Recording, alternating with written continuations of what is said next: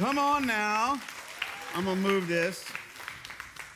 Hey, well, welcome. My name is Mac. I'm one of the pastors here. If I haven't met you, hello. Good to see you. Um, uh, we are in the middle of a series called The Million Dollar Question. And the premise of the whole series is this, uh, is this reality that God doesn't actually need our money. Like, He's God. He's like, He's not short up there, right? Like, like he's, he's God. He doesn't actually need our money. So then why does He talk about it so much? And like, if this is your first time with us today, or and maybe like a friend has been asking you to come for months and months and months, and you're like, oh great, I came during the money talk, fantastic, right? I can feel the tension. It's like, there he goes. He's going to talk about money. We actually don't talk about money that much here. Um, every about 18 to 24 months, we talk about money. We talk about giving all the time, but we we don't really talk about money all that much. But that's actually what this series is about. And uh, last or two weeks ago, we talked a little bit about the heart of why we're actually doing this series and the fact that God doesn't need your money. And so, if the Bible talks about it so much, perhaps it's not because God needs it, perhaps it's because you need to learn how to be generous for your own sake.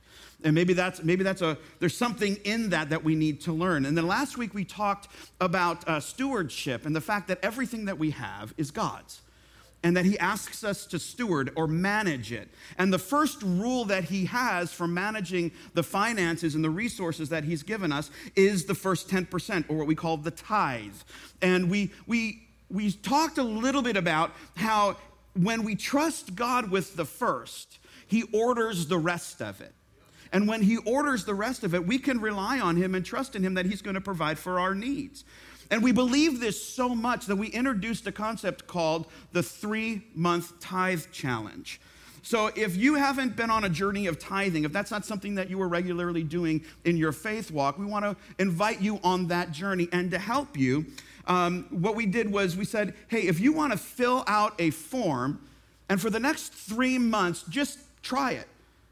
Just try and trust God with the first 10% and see if the words that he says in Malachi, which is that he would open up the windows of heaven and pour down upon us a blessing that we cannot contain, see if that's actually true in your life. And if after three months you don't believe that, he hasn't come through for you, we'll give you your money back. Because the fact of the matter is, we don't want your money, we don't need your money. God doesn't need your money, but what we want for you is that God would have your heart because more than anything in the world, God wants your heart. And He knows that for many of us, our hearts are attached to our treasure. We say this actually all over the place, even in business, that if you want to know what people value and you want to know what people love, you look at where they spend their time and where they spend their money. And so, a lot of us, our hearts are attached. In fact, Jesus said it, right? Wherever your heart is, there your treasure will be also. And so we have this, this three month tithe challenge. And so if we encourage you, we invite you to take that journey to try that. So, um, but here's the deal you have to fill out the form because we're not going to give random people a bunch of money back. So we need you to fill out the form. You can either do it at the QR code behind me or at the Connect desk. You fill that out. And then after three months, um, if it's not working out for you, we'll give you your money back and stuff. And last week was really amazing. Giving went like skyrocketed. It was pretty cool. It was pretty cool to see. And, um, but, and we don't know if it was because people were doing the tithe challenge or people just were being really convicted about generosity and stuff. Either way is cool. That's fantastic that you're on that journey. But we got a lot of anonymous donations and, and gifts, and which is fine. If that's what God wants you to do and He's working on you on that, that's totally cool. We don't want to stand in the way. But if you'd like a giving statement, it would be really helpful if we knew who you were. So um, if you could, if you have a gift and you're like, I really want to give, and um, but I, I, need a giving statement at the end of the year, which is fine. Uh, if you would put it in an envelope and fill that out for us, we'd love to be able to send you a giving statement, which we can't do if we don't know that you're the one giving. So we really appreciate that. But today, I'd really like to drill into a concept called generosity.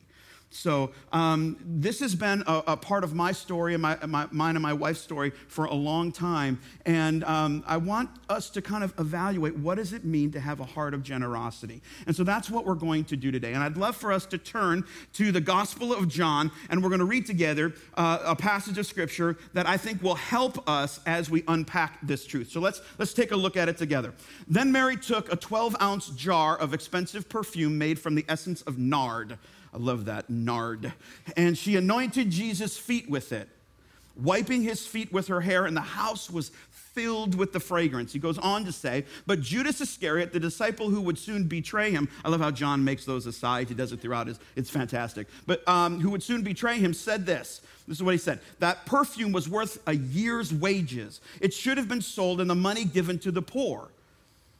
Not that he cared for the poor, after all, he was a thief. Gotta love it. And since he was in charge of the disciples' money, he often stole some for himself. the mitigated gall. Oh my goodness. He stole from the. Per- would you do, like, seriously? The offering plate goes by, would you steal it? Like, like, like you might make change, but you're not gonna gank from it, right? You're not gonna do that. You're like, I wanted to give five, but I only got a 20, Lord, please forgive me. You know? It's like, he stole from the purse. Baby, that takes guts. So anyway, so anyway, um, there's a lot of questions that I have when I read this passage of scripture. There's a lot of things that come up, but I really want to focus on two things, the kind of two surface questions that I think will really help us dig down deep and, and talk about the heart of generosity. And those first two questions are, are this: Why did Mary do what she did? And the second one is why did Judas react the way he did? Now we have a little bit of Judas's story, but I think that I think that God wants us to maybe unpack this a little bit and maybe kind of hold up a mirror to our lives a little bit. And so we're going to dive in, and I think that as we take a look at this passage of scripture, we see two hearts or two attitudes, two heart postures really prevalent in this passage of scripture. And the first one is a generous heart. And we see that in Mary. It's a generous heart, right? It's a generous heart that we see in Mary. And the second one is a selfish heart that we see in Judas. Now, nobody wants a selfish heart. We all want a generous heart. So I think it's probably pretty appropriate that as we navigate through this journey, as we navigate through this life, and we want to have a generous heart to ask ourselves probably a pretty important question Am I a generous person? Am I a generous person? I mean, really, am I a generous person? I think it's a great evaluation question. Now, notice I didn't say, Are you a generous person? Or why aren't you a generous person? I don't want to be accusatory here, but I also want to say, I want to ask myself, Why am I Am I really a generous person? Because I'm on this journey too. My wife and I have been used by God to, to do incredible things. It's been wonderful. It's been an amazing journey. We've been on a journey of generosity since we got married. But what's really interesting is no matter how long I've been on that journey, I still battle with this. I still fight the old man who wants to be selfish and the new creation who wants to be generous. In fact, about four or five weeks ago, my wife and I uh, had an experience, and the Holy Spirit really spoke to my heart and said, Mac, are you being generous right now? And I had to be really, really honest, and God and I had to have a corrective conversation in that moment. So you're not alone. Like, I'm, understand, I'm not up here just saying words to you and accusing. Like, this is a journey that I'm on too. No matter what we've done in our lives and what we've seen God do through us, I'm on this journey as well. And we want to make sure that we're constantly asking that wonderful evaluatory question Am I a generous person? And what's really interesting as we're talking about this, people come to me um, and they ask me this question as we're talking about generosity Pastor Mac, how do I know that God is the one asking me to give? How do I, how do I know? How do I know that it's God that's asking me to give? And I just want to help you. Um, this is kind of really simple. It's a rule of thumb that I have. Uh, the, the enemy of your soul, the devil, will never tempt you to be generous. and God will never invite you on a journey of selfishness. So, if there's a moment in your life and an opportunity for you to give and be generous, we probably should assume that it's not the devil, it's probably God. And so today I want to talk about three things regarding generosity. And, and this statement that I just made kind of leads me to the first one, and that is that there is an enemy of generosity. Do you know that? That there's an enemy of generosity. And so I want to unpack that a little bit. What is the enemy of generosity? Now, according to the statement that I just made, it might be, uh, we might say that it would be the devil, but it's not the devil that's the enemy of generosity. Actually, the enemy of generosity is selfishness. It's selfishness. James chapter 3, 14 through 16 says this. Let's check this out. But if you are bitterly jealous, say jealous, and there is selfish, say selfish, ambition in your heart, don't cover up the truth with boasting and lying. He goes on to say, oh, it gets better. For jealousy and selfishness are not God's kind of wisdom. Such things are earthly, unspiritual, and demonic. He goes on to say, For wherever there is jealousy and selfish ambition, there you will find disorder and evil of every kind. Whoa. Now we know what was the motivation behind Judas when he was pushing back against Mary's generosity. We see this enemy of generosity right in our story that we're talking about today. Judas, he didn't care about the poor, which is what it says in the scripture, right? He said, You could have given the money to, he didn't care about the poor. He wanted some for his own. And so it was his selfish ambition that was driving against the generosity of Mary. But what does this look like in our life? Don't raise your hand if this sounds like you sometimes. Wow, the person driving that car, that car is so extravagant. You know, if they were a good Christian, they could sell that car and give the money to the poor. Or, man, there's only two of them. They're retired. They've got a house with five bedrooms. They don't need that many bedrooms in their house. It's just the two of them. They should sell that house, get something smaller, and give the money to the poor. Hmm. You see, a lot of times we are willing to judge other people's extravagance. And by extravagance, I mean they simply have something that you don't. And judge their heart based on our perceived ideal of what their generosity should look like. Because it's a whole lot easier for us to be generous with other people's things. And so we look at them and we say, oh, look at how extravagant their life is. That is, of course, until you get a raise and you can afford the, afford the same car and the same house. And now all of a sudden, it's perfectly fine for you to have those things. You've worked hard. Right? And so the, that same selfishness and generosity that James calls demonic lies at the heart of not only Judas's response to Mary's generosity, but our response to other people's lives. And that selfishness drives itself into our hearts to get our attention off of God who provides everything for us and onto the things that He provides for us so that we think our source is the thing and not the one who provided it. And when we do that, we start to live tight fisted, as we talked about two weeks ago. We start to live tight fisted and we stop God's ability to bless us so that He can bless others through us. And so there's an enemy of generosity, and that's our own selfishness. It's our own selfishness to, to control what we have, to keep what we have. But God wants us to live a different kind of life because He's a generous God. We believe that, don't we? He's a generous God, and we need to reflect His. It's not that God has generosity for you, He is generosity. It's a part of His character, it's an outflow of who He is, and we're supposed to reflect that. But what the enemy tries to do is to get our attention off of God and onto ourselves so that we can be tight fisted, white knuckle the things that we have, and stop God's ability to allow us to be generous on His behalf. So there is there is an enemy of generosity. But here's the thing there's also, and this is my second thing that I want to talk about, an extravagance of generosity. See, there's a lot of stories in Scripture about extravagant generosity. There's a story in Second Chronicles. Check this out. In Second Chronicles, David is building the temple. Now, he's been told by God he's not going to finish it. His son Solomon's going to finish it, but David still wants skin in the game, so he wants to give to the building of the new worship center.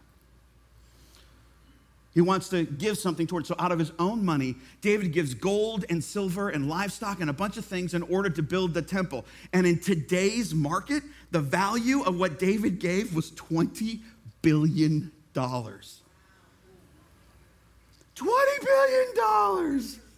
It makes our 10 to 17 million for a new worship center seem kind of small. $20 billion he gave. That's a pretty extravagant gift. There's another example in the New Testament. I love this one.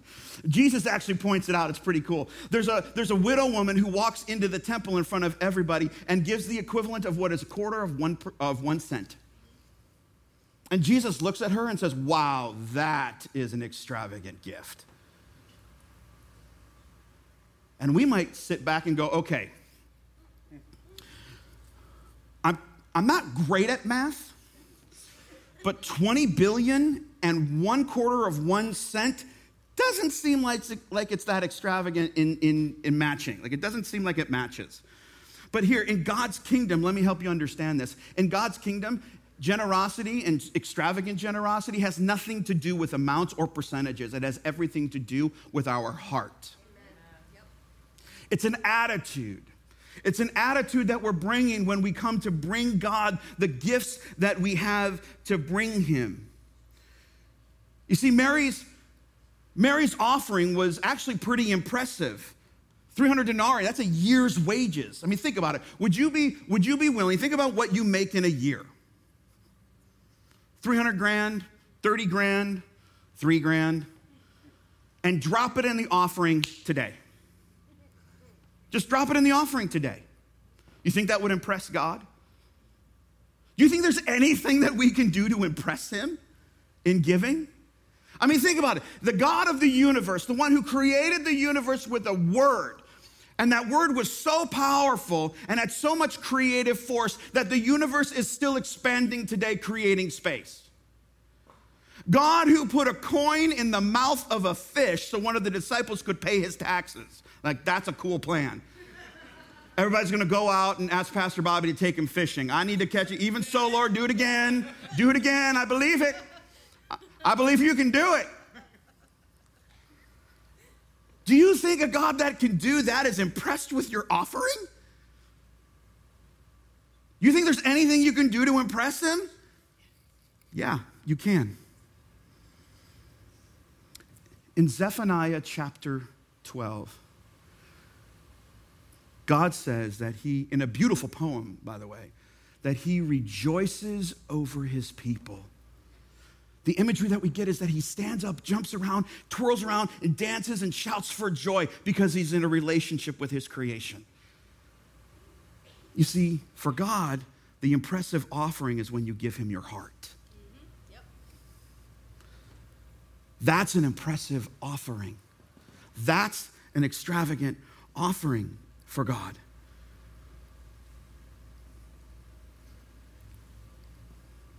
But hear my heart on this.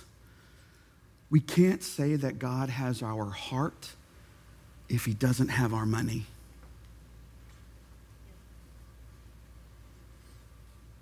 We can't say God has our heart when we're holding things back from him. We can't say that He has our heart when the Bible says that our heart is attached to our treasure, but our treasure is focused inward, then our heart is focused inward. God doesn't have it. And as we're talking about generosity and we're, as we're talking about giving, I just think it'd be really good for me to mention that there are actually three levels of giving in Scripture. There's three levels of giving in Scripture. The first level is tithes. The second level is offerings. And the third level is extravagant offerings, or as one person said, painful offerings, because it really hurts when you give it.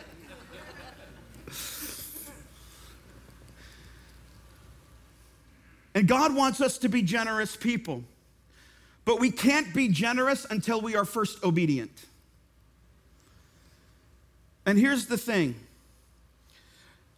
the first 10% on the tithe, we talked about this last week, that's God. He, he tells us to return it to Him. He commands us to return it to Him. But Barna one of the largest research groups that researches everything church and Christian related, came out with a study not that long ago that says this, and I'm being generous with this number that 5% of people who say that they are regular church attenders give 10% of their gross income. 5%. 5% haven't been obedient and returned the tithe to God. That's heartbreaking. That 95% of people have not experienced the fullness of everything that God has for them. That 95% of people haven't experienced God using them in generosity. Well, they still give and help people. Here's you can't be generous until you're first obedient. If you haven't given to God what He's asked you to give to Him, which is the first 10%, then what you're giving is out of that first 10%. Generosity kicks in after you're obedient. Now, I, that's heart. I don't like to focus on heartbreak. I'm a possibility dude. I like to think of the good things. So, what it would be like? Take a journey and a dream journey with me on what it would be like if everybody in America if everybody in America who was a regular church attender gave 10%, the church would have $165 billion. One person is excited about what we can do with $165 billion. Now, the cool thing is, we've done a whole lot with a, with a whole lot less. But what could we do for $165 billion? Let's put it into a little perspective, shall we? $25 billion would solve world hunger right now. $15 billion would cure the water sanitation problem, especially in third world countries where the most impoverished people live. $12 billion would solve the illiteracy problem around the world. So if you wanted to read and write, you could learn to read and write. $1 billion would fund 100% of world missions, and we'd still have over $100 billion to do something with. Now, that might be a dream, that might be pie in the sky, but that's the kind of pie I like to eat. We could do a lot, we could have a lot of impact with that. That's amazing. But a lot of people haven't even gotten to the first level, which is tithe. And it's heartbreaking.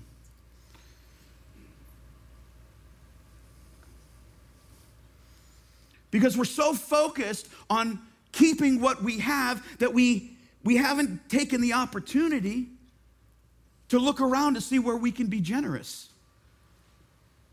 You see, when you're not faithful with the tithe, when you're not faithful with that first 10%, the words of Malachi can't be true in your life. God can't open up the windows of heaven and pour down upon you a blessing that you cannot contain. And those words cannot contain is really important because you're not supposed to contain them. When you open, when God opens up the windows of heaven and pours down on you a blessing, it's so that other people around you are blessed. You see, we are blessed to be a blessing. And when we are faithful with the first, God orders the rest, and He allows generosity to flow up from within us and spill out onto all the people around us. You see, there's an extravagance of generosity.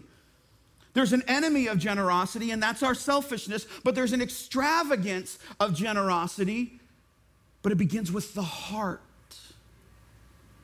It begins with the heart. And not only is there an extravagance of generosity, but there's also a reward of generosity. God rewards generosity. You see, the story of Mary's anointing is actually repeated in several different, uh, several different other places in Scripture and some of the other Gospels. And I want to just review something that's said in Mark when it talks about this. So in Mark chapter 14, this is what it says Mary has just given, she's been rebuked by Judas, and so Jesus rebukes Judas and says, Leave her alone. And this is what he says She has done what she could and has anointed my body for burial ahead of time. I tell you the truth, wherever the good news is preached throughout the world, this woman's deed will be remembered and discussed. This is a part of her reward.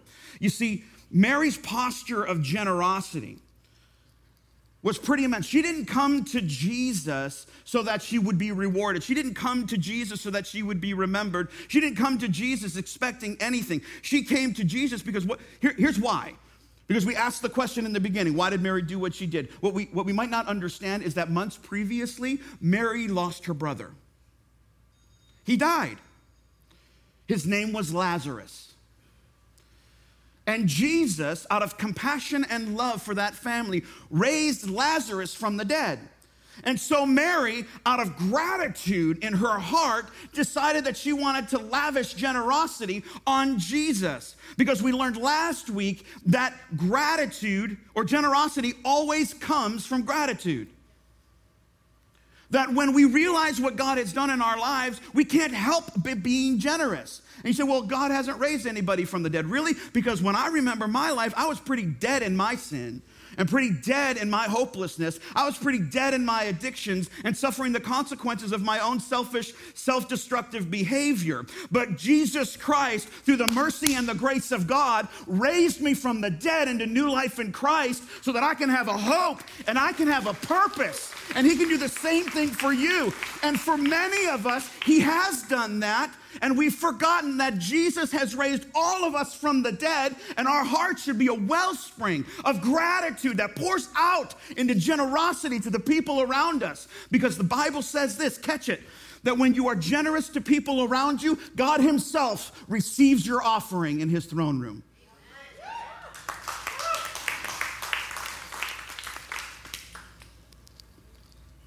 Generosity always comes from gratitude. And that's the posture that Mary took when she came. She didn't come expecting anything because that's what generosity is.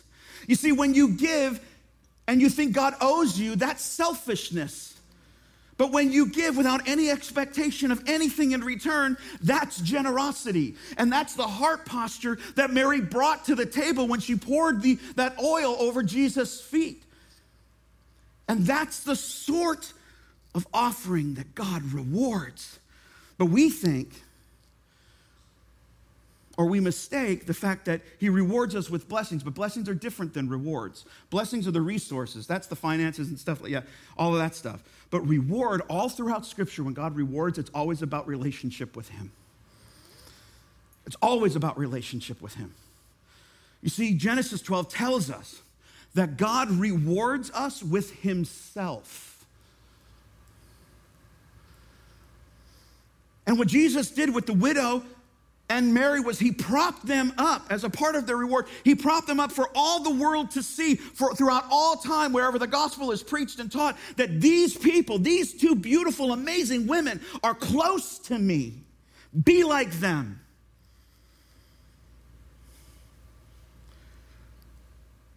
Because I want to reward you with myself.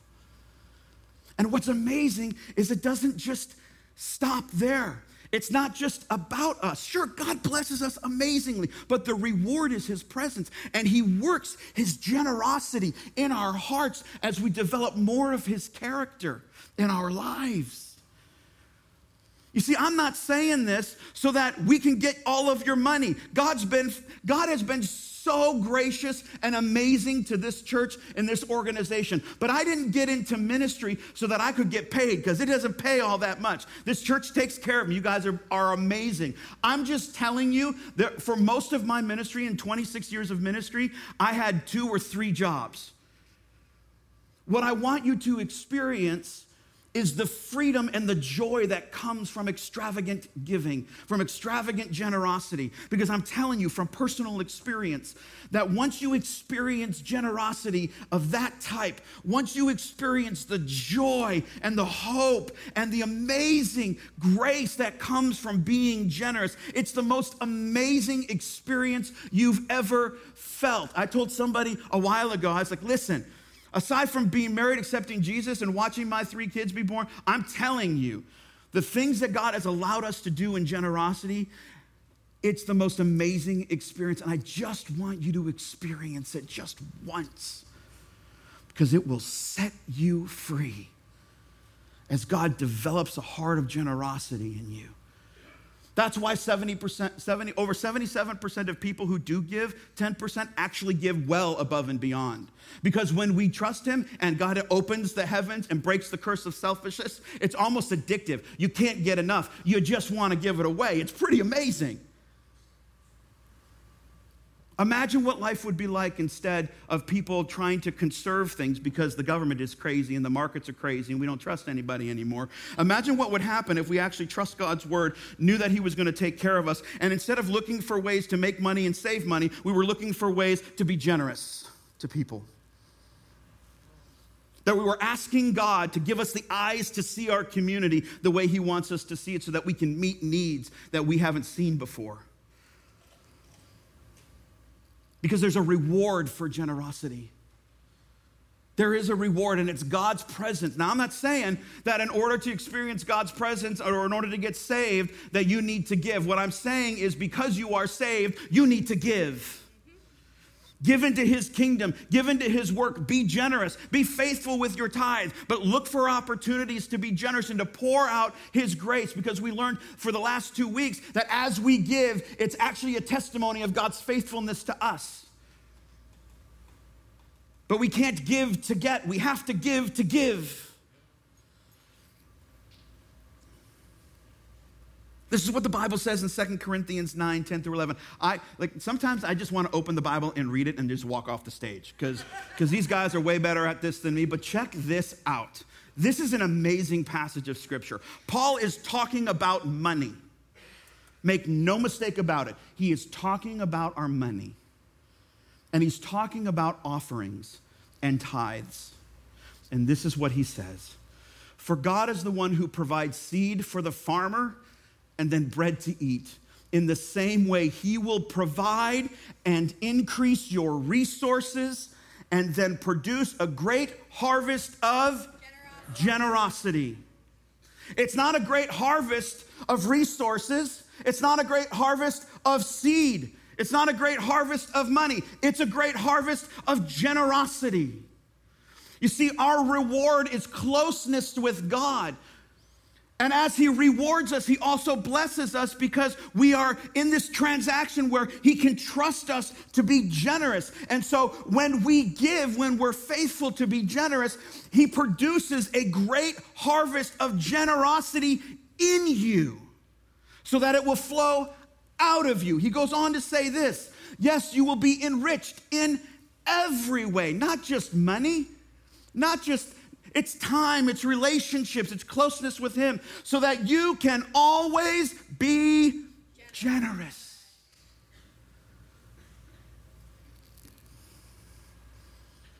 And when we take your gifts, or when you give your gifts to those who need them, they will thank God. See, your reward is that God develops this character of Himself in you that allows you to have a harvest of generosity. But what's amazing is the reward doesn't stop there because when you give in your generosity to other people, they will turn their attention to God and they will begin to develop His character in them, and the reward continues to grow. And that's what we're called to. That's why our generosity is a testimony of God's faithfulness to us.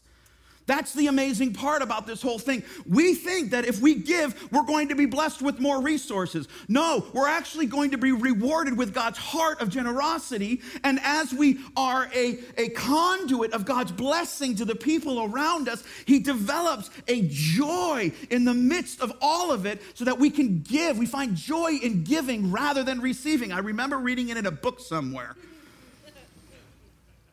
You see, God hasn't called us to be a reservoir of blessing for those really hard times. God has called us to be a conduit of His blessing at all times. Because when we live open handed before Him, God pours down blessings that aren't even meant for us, but they're meant for other people. And we get to be a part of the story that He writes on their life. That's the harvest of generosity. It changes your life. And we begin when we allow God to make that transaction in our heart. We begin to start looking for opportunities for God to use us to bless someone else. To the point where more of our time is spent looking for ways to give than to keep. I'm not saying it's wrong to save or conserve or be wise. But at the end of the day, when you die, you can't take it with you. And God wants you to be a blessing to other people. He wants you to be a part of the story that He's writing on their life.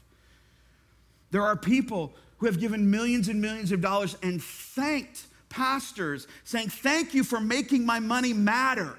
Thank you for making this redeemed and doing something with it. So we don't just talk about this, I want to show you it. So let's take a look at the screen.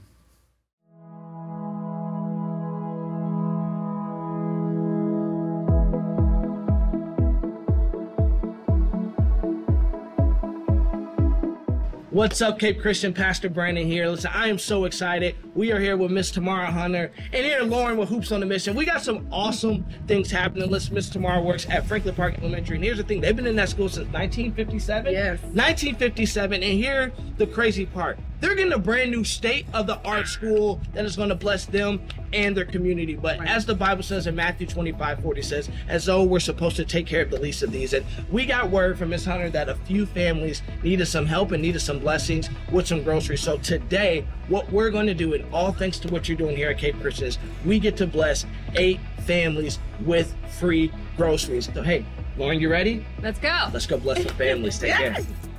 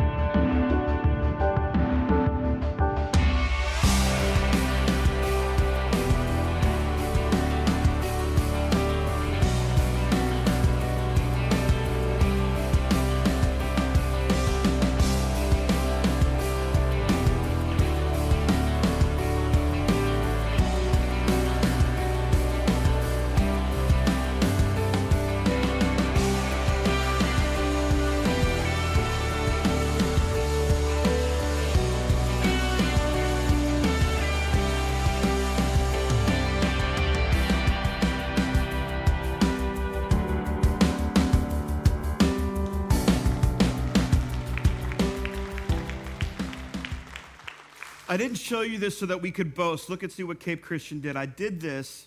We wanted to show you this because we didn't want it to just be words, we wanted it to be action.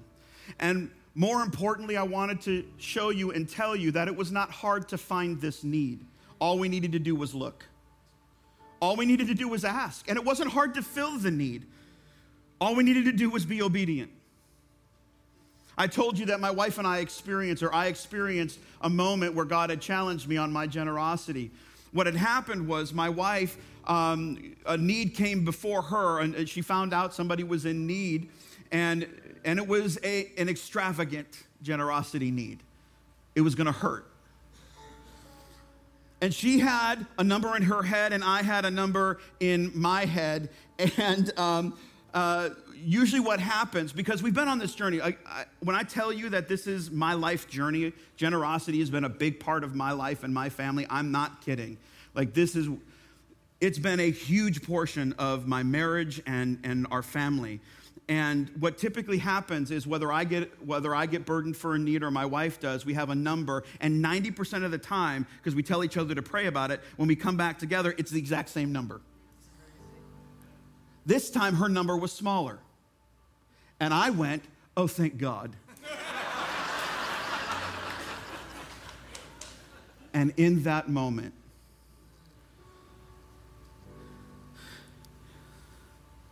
God, in His infinite grace,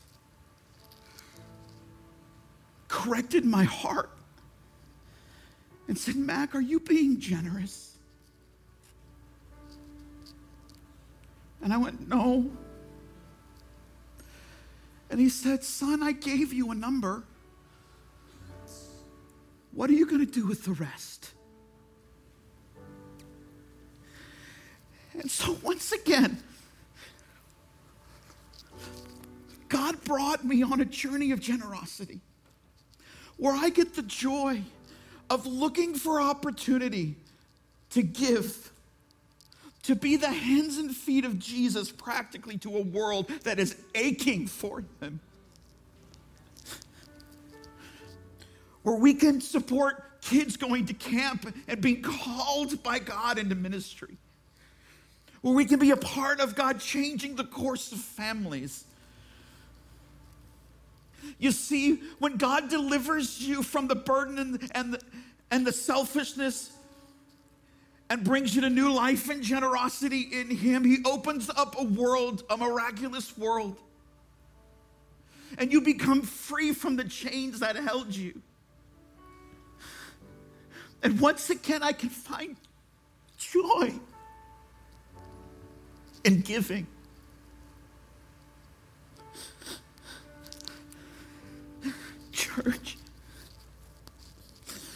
Will never experience anything like it when you get to be the hands and feet of Jesus. And so today I want to talk to three people, and we'll close with this. If you're here today and you've never given that first extravagant gift of your heart to Jesus, I want to let you know He wants a relationship with you. Jesus died the death that you deserve. He died the death that I deserve to give me the life I could never earn. To set me on a path and give me purpose and hope. And He wants to do that for you so that you're not bound in your selfishness, you're not bound in purposelessness, you're not bound in hopelessness. He wants to give you a hope and a purpose. And if you're sick and tired of being sick and tired of living that old life, Jesus wants to raise you into a new life. And so if you would text Cape Yes to 94,000, I'm to pray for you here in a moment. But if you would text Yes to 94,000, we would like to give you some tools to help equip you on the walk and the journey. Or maybe you're here today and you gave your life to Jesus years ago, but you've held a little bit back. You haven't been faithful to return the tithe to Him. God wants to open up the windows of heaven and pour down upon you a blessing that you cannot contain, but He can't do it until you're obedient and He wants to do it for you. I want you to experience this. I'm begging you to give Him a chance. And so I encourage you, I invite you to take the three month tithe challenge. And the third one is maybe you've been faithful in your tithe, maybe you've been a follower of Jesus Christ, but the Holy Spirit is really working on your heart right now saying, I want you to increase your generosity. There's some people that I want you to reach. There's some things that I want you to do. And you might be like, God, that's going to be painful. And he's going to say, I know, but I will provide for your need according to my riches and glory. It's not you, it's me. And I want to use you to change somebody's life.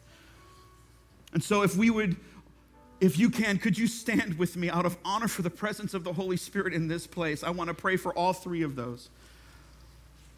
Heavenly Father, we thank you so much for your word. We thank you, God, for those that have made a decision to follow you today, to start a new journey of their life. God, I pray that you would solidify that choice in their hearts and in their minds, and that you would surround them with godly men and women that would help encourage them in their faith walk, God. Monday's gonna come and life's gonna hit them square in the face, and they're still gonna have to make a decision to follow you. And so, Lord, I pray that you would solidify it in their hearts. And God, that they would begin a new journey of being raised to new life in Christ, and it begins today.